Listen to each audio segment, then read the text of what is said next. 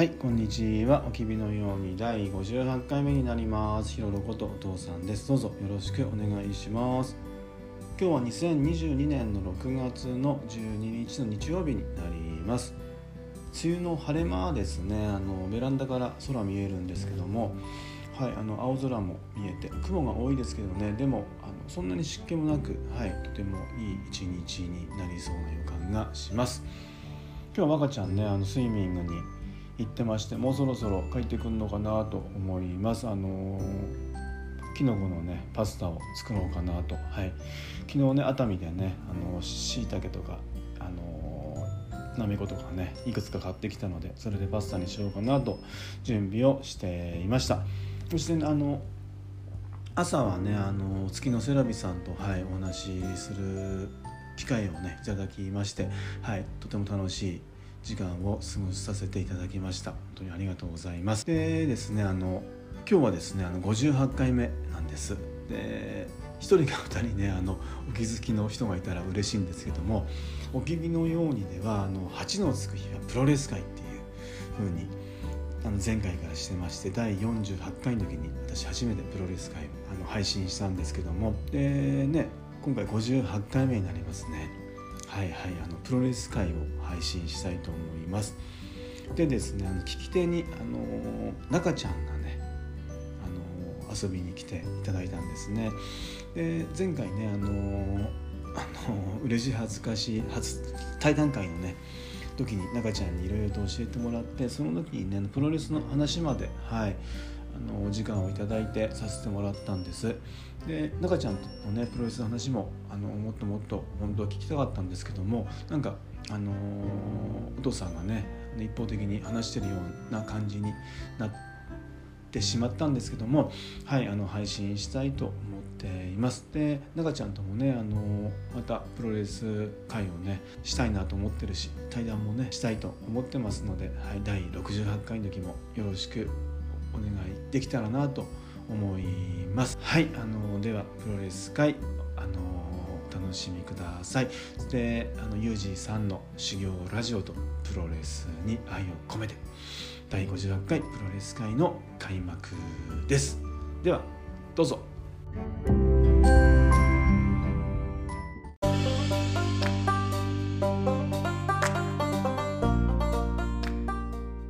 はい、こんにちは。おきびのようにのヒロロことお父さんです。どうぞよろしくお願いします。おきびのようにというポッドキャストは、娘が大きくなった時に、このポッドキャストを聞いてくれたら嬉しいなと思い、ヒロロことお父さんの話したいことを音声で残しています。で、今日はですね、あの、なんと、中ちゃんに来ていただいているんですね。今からですね、あの、プロレスの話をしましょうっていうことで、もう一回あのお話をしたいと思います。中ちゃん、出てきてもらっていいですか？はい。中ちゃんと申します。若ちゃん、こんにちは。今日、お父さんとプロレスの話をするよ。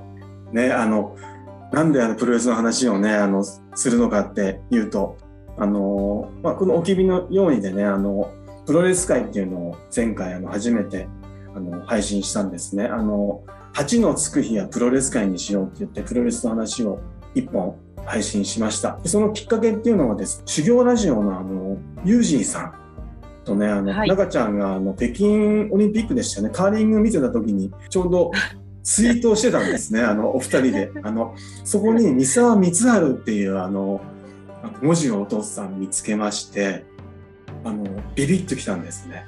あの、何、三沢光晴と思って、そして、あの、なんだと思って、あ、中ちゃんでプロレス好きなんだってその時に初め思って、ちょっとよあ見てたら、あの、三沢光晴のことを話してるんだって、ユージーさんっていう方だなと思って、そこで興味を惹かれて、私もそのツイートに参加したんですね。で、はい。そして、あの、まあ、ね、カーリングほとんど私その時見なかったですね。そのツイートをずっと追ってたような。で、あの、もう、この15年ぐらい、あの、私プロレスは見てないんですけども、一気になんかプロレスのね、あの、見てた頃のことを思い出して、なんかプロレスの話をしたいなっていうふうに思ったんです。で、その後、あの、ユージーさんの修行ラジオのね、プロレス界を聞いたら素晴らしかったですね。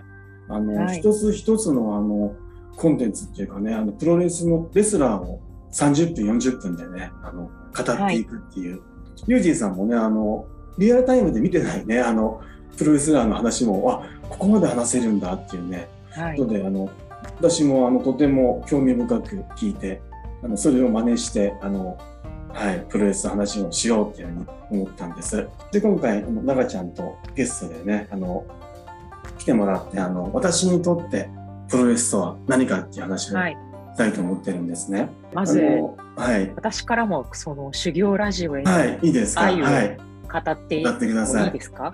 そうなんですよね。ヒロロさんがおっしゃった通り、私たち修行ラジオに愛を込めてがね、サブタイトルそうですね。修行ラジオの愛を込めてですね。はい。ぐらい、はい、それぐらい、あの、なんでしょうね、過去プロレスが好きだった気持ちはいを思い起こしてくれるのと、あと、ユージーさんが語られるプロレスがとても楽しそうでね、で、それだけプロレスってやっぱり豊かな人それぞれの思い出とストーリーがあるものじゃないですか、ヒロロさん。はい。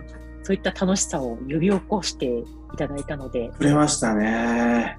もちろうんん修行ラジオはプロレス界以外もすごく面白いんですけれども、白いですね。特にね、我々うはん プロレス界一のつく日を楽しみにしておりますので、はい、ここで、はい、我々の愛を愛をね、込めて、はい、話して語、っておきましょうか。、ね見ましょうか。ありがとうございます、はいユージさん。これからも楽しみにしてます。ゆうじさん、本当、ありがとうですね。そして、これからは、あれですよね、ヒロロさんも定期的に配信されていくということで、はい。まさかまさかね、プロレスの話をね、するなんて、はい。去年の今頃はこれっぽっちも思ってなかったですけどね、あの、でもね、そういったところも、まあ面白いもんなんだなっていうの、人生ってね、何が起こるか、本当わかんないなっていうふうに思って ますね。そうですね。はい。はい。で、そうですか。テーマは今回私にとってプロレスとはっていうテーマにしたんですけども、ー はい。ヒロロさんにとってのプロレスは何なんですか？私にとってのプロレスはですね、あの、すごいあの、テーマが大きい。あの、ま 選手なんですけども、あの、燃える闘魂、アントニオ猪木なんですね。私にとってのプロレスっていうと、おもう猪木なんです。はい。で、はい。ね、あの、ユージさんはね、あの、猪木はね、あまり好きじゃないっていうかね、あの、はい。はい。としてのはい猪木は嫌だって言ってますそね。のね、気持ちはよく、あよくってその気持ちは確かにわかるんですけども、私にとってのプロレスっていうのはアントニオ猪木なんです。その、まあ、理由っていうのはですね、私あのプロレスってあの、まあ、すごいんだとかね、プロレスラーってあうんの強いんだとか、プロレスって面白いんだよっていうのはずっと思ってきて、そのはい思いをあの自分だけじゃなくていろんな人に知ってもらいたかったんですね。はいはい。それはいつぐらいですか？やっぱり大学の頃ですかね。あえーあの大学の頃に散々プロレスを見に行ってて、友達もプロレス見に一緒に行ってた友達たくさんいたんですけどもでもなんかほらそうやって熱中してるとあのちょっと熱中してない人がちょっと揶揄されるんですよ。なんかあの、うんいやプロレスってでも八百長でしょとかね。あのそれはあれですね。前回で はい、そうですね。はい。詳しくは前回の前回の、はい、あれを聞いてほしいんですけどもプロ。レス界。でそそのあのプロレスって面白いんだよとかすごいんだよっていうのを体現してたのが私はアントニオ猪木だと思ってるんですね。うんでただあの猪木ってあの私たちよりもあの全然年じゃないですかあのどちらかというとというか、お父さん世代なんですよ。今あの猪木79歳ですね。あのはいだから私の父親よりも上なんですね。はい。ただ、あの、猪木を、あの、私が、あの、ゆなんでしょう。小学校、高、あ中学校の、まあ、多感な頃ですよね。あの、はいその頃のやっぱり猪木っていうのが、私の中で印象が強くって、あの、はい。一つはですね、あの、なんでしょう、プロレススーパースターレッスンで漫画知ってます？梶原一騎が原作で、あの、はいプロレスラーのあの、なんでしょう、猪木とか、馬場とか、はいテリー・バンクとか、スタン・ハンセンとか、そういうのをなんかはい。紹介、紹介っていうか、あの、はい知ってます？はい。それ自体は見たことないですあね。の、はい。漫画があるんですね。ええ。そこであの猪木ってあのやっぱりあの馬場さんはあの力道山にあの一緒に、なんだスカウトされて、ばジャイアント馬場はあの巨人軍のピッチャーからはい。プロレスラはいーになったのをご存知ですかね。はい。猪木はあのブラジルにいてあの砲丸投げとかやってて、あのはい力道山にスカウトされてプロレスラーになったんだけども馬場さんはやっぱり、はい初めからスターだったんですよ。はいでも猪木はもう徹底的にもうしごかれてデビュー戦もあの大木金太郎っていった続きが強い選手とはいやったりしてね、はいやっぱり不遇の時代っていうかやっぱりすごく歯を食いしばってる時代が多かったんですね。なるほど。なんか猪木というと、んあらかじめ割と、まあ、独創性がすごくあるじゃないですか。でそういったなんか割と天才チックな人だと思ってたんですけど、そうでもないんですかね。もう下積みはね結構多かったと思いますね。あのその、まあうんプロレスラーして、はい、なはい。る前はでしょうけどね、あのブラジルのコーヒー園とかで、あのはい、貧しい暮らしをしてたり、いろんなあの、はい、そこでね、あの一歩一歩まあ階段を登っていく、まあ、サクセスストーリーっていうかね、あの、あの、はい。そういった、はい、それが漫画で、漫画なんですね。そそこがまず私、あのその歯を食いしばってる人間が上がっていくっていうのが好きなので、あのそこでちょっとビビってきたのと、あとはあのちょうどその頃ですね、猪木はあの一種格闘技戦やってたんですね。はい、あのもうそれは小学校ぐらいの小学校ですね、あの1980年代ですね。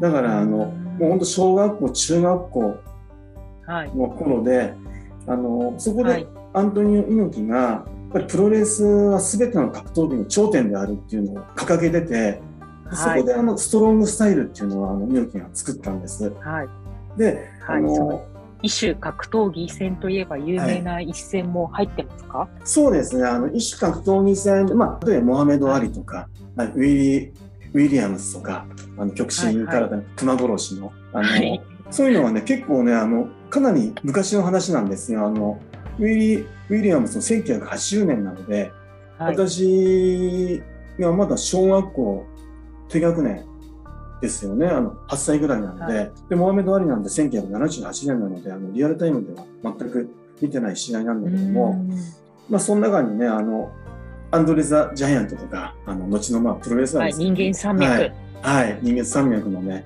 アンドレ・ジャイアントとか、あとあのレオン・スピンクスってあのプロボクサーの世界チャンピオンとかやったり、はいはい。ウィリアム・ルスカとかの金メダルリストとかとプロレス、プロレス一種格闘技をしてるんですね。だからうん本当なんでしょう、プロレスラー同士じゃなくて、もうあらゆる格闘技のトップス、トはい。ップの選手と猪木はあのあの試合をしてきたんですね。はい、そこで、あの、なんでしょう、猪木が、あの、いつ何時、あの、誰の挑戦でも受けるっていうのを、あの、うん言ってて、やっぱり、なんでしょう、小学校の頃の私はもう、あ、かっこいいなって、やっぱりプロレスラーってうん最強だなっていう、すごいなっていうのは、そこはすごく、あの、根本としてあったんですね。はいそこでやっぱり、当時うん強かったんですよね。結構強かったですね。本人もすごい。自信があったんですよね。猪木のあの格闘技のその基礎は何なんですか？柔道とか猪木は、まあ、打も撃ともとはね、あの、砲丸投げとかやってて、あの、陸上やってたんですよね。そのブラジルの頃は。でそ、そこから、あの、まあ、カール・ゴッチとか、はーテースとか、あゴのはい。あの、まあ、徹底的にしごかれて、あの、基礎を身についたっていう。猪木は、あの、グラウンドとかのテクニックもすごく長けてるんですよ。はい。ただ単の、じゃあ、プ、ロレス全体というか、はいレスリングの素養もあり、もうそうい若干。そのブラジリアンのはい。流れもありみたいな感じですかもね。う、なんでも当時強かったですよね。とても強かったと思います。あの、で純粋に。はい。うん山本小鉄さんがあの、なんかの本で言ってたのがあの道場破りってあるらしいんですよ、新日本のはい。道場に。それで、はいアントニオ猪木は躊躇なくあの道場破りの選手のあの腕を折ってた、あおのーそれであと目もあの、まあ、潰してたっていうかねもう本当。躊躇なくできたのがアントニオ猪木なんだ狂気だ、狂気。それでどんな選手が来ても猪木は絶対に負けなかったって。うん。でそうですね。道場最強伝説とかテーマで喋りたいんですけど、そその生々しいあのスポーツライクじゃないあのプロレスのあれですよね、世界ですよね。もともとの猪木のその強さっていうのは素養にあったんですね。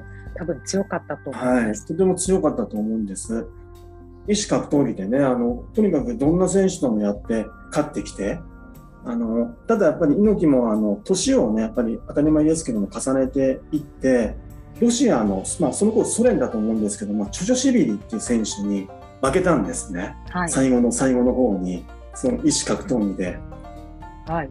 まず再戦してるのは勝つんですけども、あの80年代ですか？80そうです89年ですねだから私はまあ高校生の頃でした、はい、その時にああ猪木負けたんだってすごく悔しかった気持ちがありますねその頃まあ同じくですねあのまあ医師格闘技のことがあってやっぱ猪木が好きで、ちょうどあのなんでしょうプロレスの変換期っていうかうんうん。私が小学校の頃というのは当たり前のようにプロレスゴールデンタイムでやった時代なんですけどもやっぱり高校その1985年とか6年の頃っていうと、まあ、プロレスあんまり見る人ってだんだん減ってきたんですね。で、うんまあ、プロレスなんで見てるんだっていうちょっとなんかあの白い目っていうか変わり者っていうかそうねはい、見られてくるとうどころで。なんか UW、系というか、そういった流れもありましたよね。ありましたね。はい、やっうんぱりあのプロレスじゃなくてあのロープに飛ばないんだっていうねあの格闘技をやるんだっていう、でも、はいそこは私は結構あの、まあ、抗ってたっていうかプロレスがやっぱり一番強いんだっていう。でもそんはない。中で、あのビートたけしがあのプロレス軍団を作ったのか覚えてますかあ、覚えてます。なんとなく覚えてますか？あのはい。それでビッグマンベーダーをそこで連れてきたんですよ出てきましたね。はい、はい。でそんなのがあったりあと山田邦子が何でしたかねお笑いお笑いっぽいプロレス番組をそこではい。やってたんですね。あのはいそんなのがあって私はねそこはすごく悔しかったんですあのプロレスをちょっとなんか、笑いをちょっと交えてなんでやるんだろうなってでそのビッグマンベーダーをたけしが連れてきた時も、まあ、蔵前国技館でねあの一種の暴動みたいなのが起こって、はいあのまあそこはね調べてもらえばあれなんですけども歴史に残るあのプロレスの暴動があったんですけども、はい。はい、そんなあの悔しさもあったんですけども、はい、私は猪木がずっと好きでしたね。猪木があの好きだっていうのはもう一つ理由があってあの猪木が出てくるとやっぱり何かが起こるっていうのが分かってたので、ななんかあの特に会場に行くと「てーてーてー」ってテーマソングあるじゃないですか炎のファイター。うんうん。あれが流れてくるだけでも会場全体でも猪木コールをして、はい。あのもうみんな盛り上がってあのそこはやっぱり好きでしたね、あのやっぱりプロレスで最高なんだっていうのでみんなをって叫べるっていうのが、うんあのとても好きであの、まあ、往年の頃ですかね。あの1990年うん代の頃猪木が試合に出なくっても東京ドームとか見に行くと猪木挨拶に来るんですね。はい。その挨拶に来るだけのテーマソングに乗って挨拶に来てリングに上がってマイクでアピールするだけでも私は見に行ってましたからねあのその試合っていうよりも猪木を見に行くっていうもう、じゃあある程度、なんだろう、シンボルというか、はいもうシンボルでしたね。そう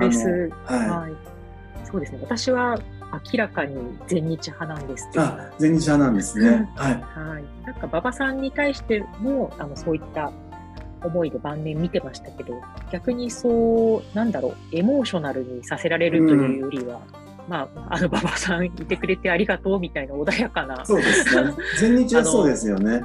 気持ちの投影だったんですけど、なんか猪木はそこに割とファンがヒートさせられるとい。うか、そういった感じだったんですかね。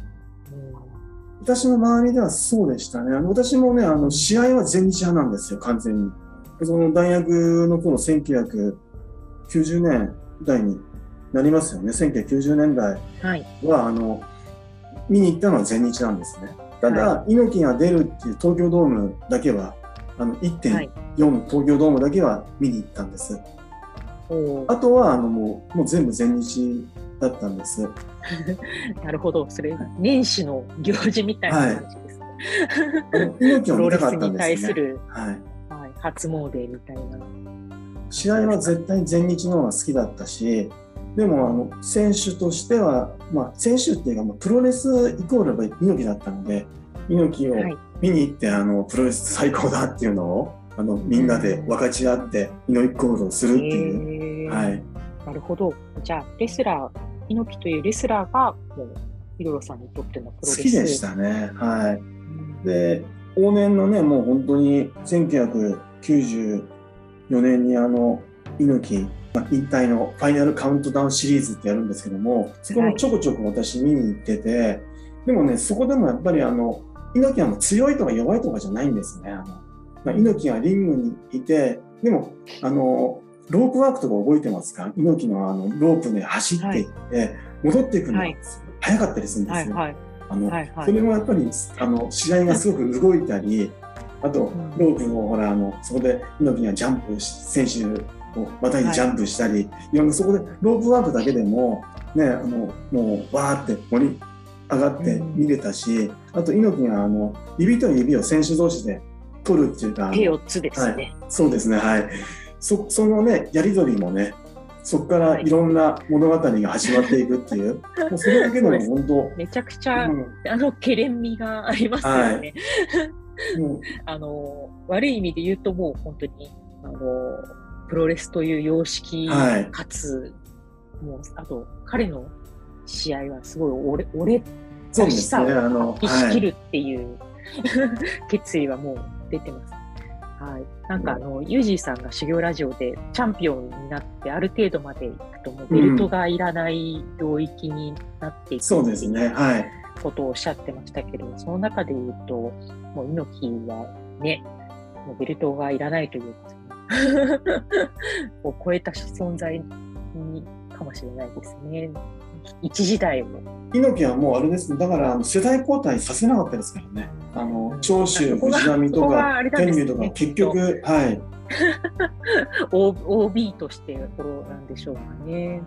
私はでもね、それだからこそ猪木だなっていうふうにはずっと今でも思ってますけどね。あの猪木を超える、はい。馬場さんほら一歩引いたじゃないですか。あの一歩引いて、はい、あの鶴田とか三沢とかにの方がメインになって、うん、でも猪木は引いた時はもう本当もう引退して引いていったっていう感じなんだけども、あのでもね本当往年の頃でもあの技をねグランドコブラとかねあの、うんうん、もうグランドでコブラツイストを決めたりあとチョークスリーパーが決め技になったり。そこもね、あのまあ、賛否両論あるんですけども、私は大好きでしたね。あのやっぱり、うん、なんだろう、あ猪木のチョークスリーパーがあれば、ちょっと話飛んじゃうけど、あのヒクソンにも絶対勝てたんだって。はい、だから、プロレスは負けてないんだって、私、いまだにやっぱり奥さん思ってるので、猪木がもしも10年、はい、20年若かったら、ヒクソンなんか絶対負けなかったっていうのを、やっぱり友達とかに言って、何言ってんだっていうようなことを思われたけども、でもそこは私はいまだに信じてますね。だから、高田が負けて船木がヒクソンに負けたけども、まあ、プロレスの敗北じゃないっていうふうに。だからプロレスラーは弱くないんだっていうのは、だからそこはもうもう死ぬまでその気持ちを持っていけるんだろうなっていうふうにあの感じてますかね。ね。はい、まあ船木はね当時プロレスラーだったのかっていうまあそうですね。あるかと思いますけど、はい、ただまあねもうそのお年頃だったら絶対あのマッチメイクして、どんな形で終わるとはいえ試合を成立させたのかもしれないなっていう ところはもうすごいあのあれですね。なんか猪木っていう顔をどこまでも、うん、貫いたと思うんですよね。はい。猪木があの、はい、まあというわけではないですけど、プロレスラー最強伝説はどこかでまだ私も信じて、ああ、そうですか、はい。はい、おりますね。うん、はい。あのはい。筋肉の上にうっすら脂肪をまとった屈強な体、打撃にも強く 寝技もできるしね。というところでね、あの、夢枕漠先生の画廊です。はい。はい。の相手役にもプロレスラーが選ばれてますし、うん、どこかそういったところはありますけど、ここはねまあいろんな、はい、レスラーが矜持を発揮して、そこに挑んでいったと思いますけれども、はい、そこは誰が何と言おうと、うんプロレスラーは実は強いと。強いんだっていうのはね、やっぱりプロレスファンとしてはね、あの、はい。そこはやっぱり共通に持ってるとは思うんですよね。そうですね。私はあのジャンボ鶴田、ああ、鶴田もね、あの本当惜しかったっていうかね、あのーいう、はい、あの底知れなさはね、うんありましたねに対しては我々はうん、持っていますね。あこそういった意味ではプロレスだってやっぱりすごいんだっていうね、あの気持ちで見てました。ね、私にとってなんでしょう、あの猪木がね、あのまあ、引退した時に、あのまあ、1998年引退したんですね。そそれでやっぱりプロレスがやっぱり離れましたね、そこでもうあうん。の、はい、でちょうどその頃私あのワーホリしてたんですよ。でワーホリでカナダにいたんですね。で、はい、あのいや猪木引退したんだっていうのはすごくそこで思ってで日本に戻ってきてなんかで見たんでしょうねその試合を。はい、でもまだまだ全然動けんのになって思った思いも抱きつつでその後もねちょこちょこ猪木あの挨拶に来たりあと猪木ボンバイイエードがね大晦日にやってたのを私見に行ったりしてたんですけどもでもねあの完全にもう2003年ぐらいで彼も猪木もあのいろんなお金のトラブルとかがねあってあの新日本の株を売却して、新日本と、まあ、縁が切れたっていうかねそれで出なくなってからそこでもう今に私も至るって感じなんです。けどプロレスから離れていったっていうのはやっぱり猪木が離れたからなんだろうなっていうのは、はいうん。感じてましたね。そうですか。はい、私もこういろいろきっかけがあって離れてたんですけど、はい、もうかれこれでも10年前なんですけど、はい、あのー新日の試合を見に、はい、我々が見てた時とはまた全然違った多幸感があ過去が出ますか？ありました。うん。で、ね、あの、ユジーさんもおっしゃってましたけど、はい。なんかいろいろ継承されていく、うん。はい。ミームのようなものはいのレスラー、うん。でトップの人たちはそれをあの継承していくんだっていう話してましたけど、多分今、あの若ちゃん連れてったら多分楽しいと思いますよ。楽しいですかね。あの棚橋選手とか、棚橋さんのと意ね。外と、うん。はい、我々と年代近いんですけど、うん。はい。すごいファンサービスとかが、たまたまその日メインイベントが棚橋選手で、か勝利した後にもう、うん、ファンサービスすごく、はい、あそういうのやるんですそれね。うん。はい、でプロレスから離れてしまっていた罪悪感とかがうん。あるんです、はい。あったんですけど、うん、もうちゃんと無事に興行をしていて、ファンを、のちゃんと着実に掴んでいって、うん、はい、で試合に来た子供の中の誰かはあの好きでずっといてくれたりするのかなっていうあのうん雰囲気だったので、あとちゃんと悪役がいるともう会場中がああ、そこでね。ザザザザってはい。逃げたり、あの、うん感じそうですね。実際見にまた行かれてもいいのかなとう思います。ん。私も行ってみたい。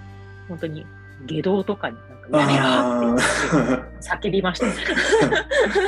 悪辣の限りを尽くす。だからそういうなんか、そういうあれはね、わかりやすいのがね。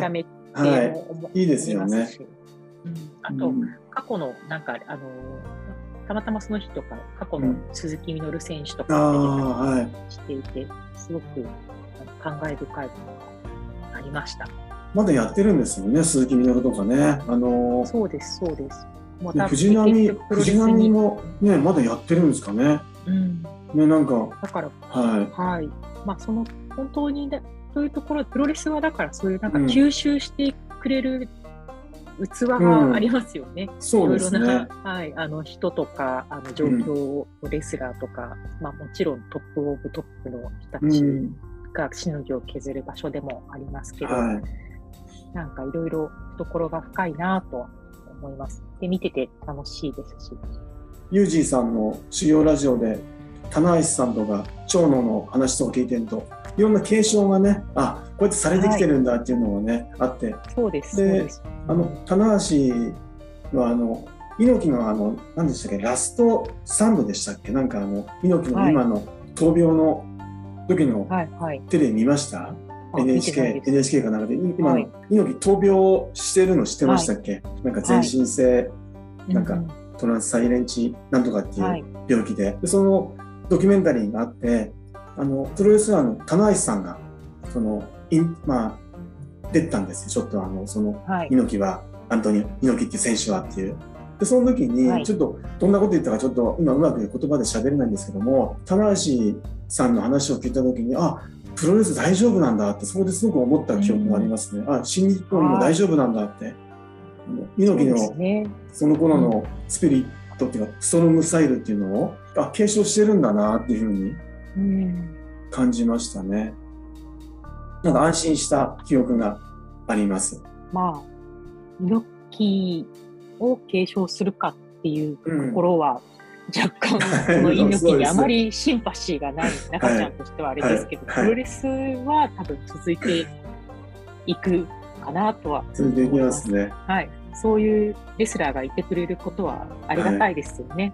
なので、一回、あの、親子で行ってみてはどうでしょそうですね。もうちょっと大きくなったらね。はい。はい。うんまあ、まあ、すごい、あの、悪役レスラー怖いと思いますけど。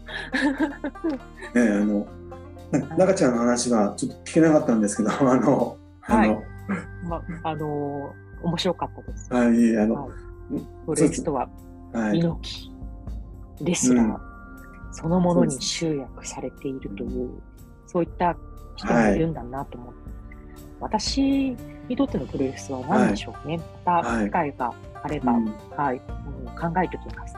ね、ぜひあの聞かせてください。あの私ヒロにとってのプロレスとは、はいあの燃える闘魂アントニオ猪木です。はい、はい、あのとりあえずあのなんかプロレスの対談会に参加していただいて、あの本当ありがとうございます。あのこれからもはいプロレスを愛し、でユージさんの修行ラジオを愛し、またお話ししていきましょう。今日も元気があればはい、元気があれば何でも何できます。はい、じゃあ元気出していきましょう。ね、今日はどうもありがとうございました。ありがとうございました。ダーですね。1、2、3、ダーですね。だはいはーい。ありがとうございます。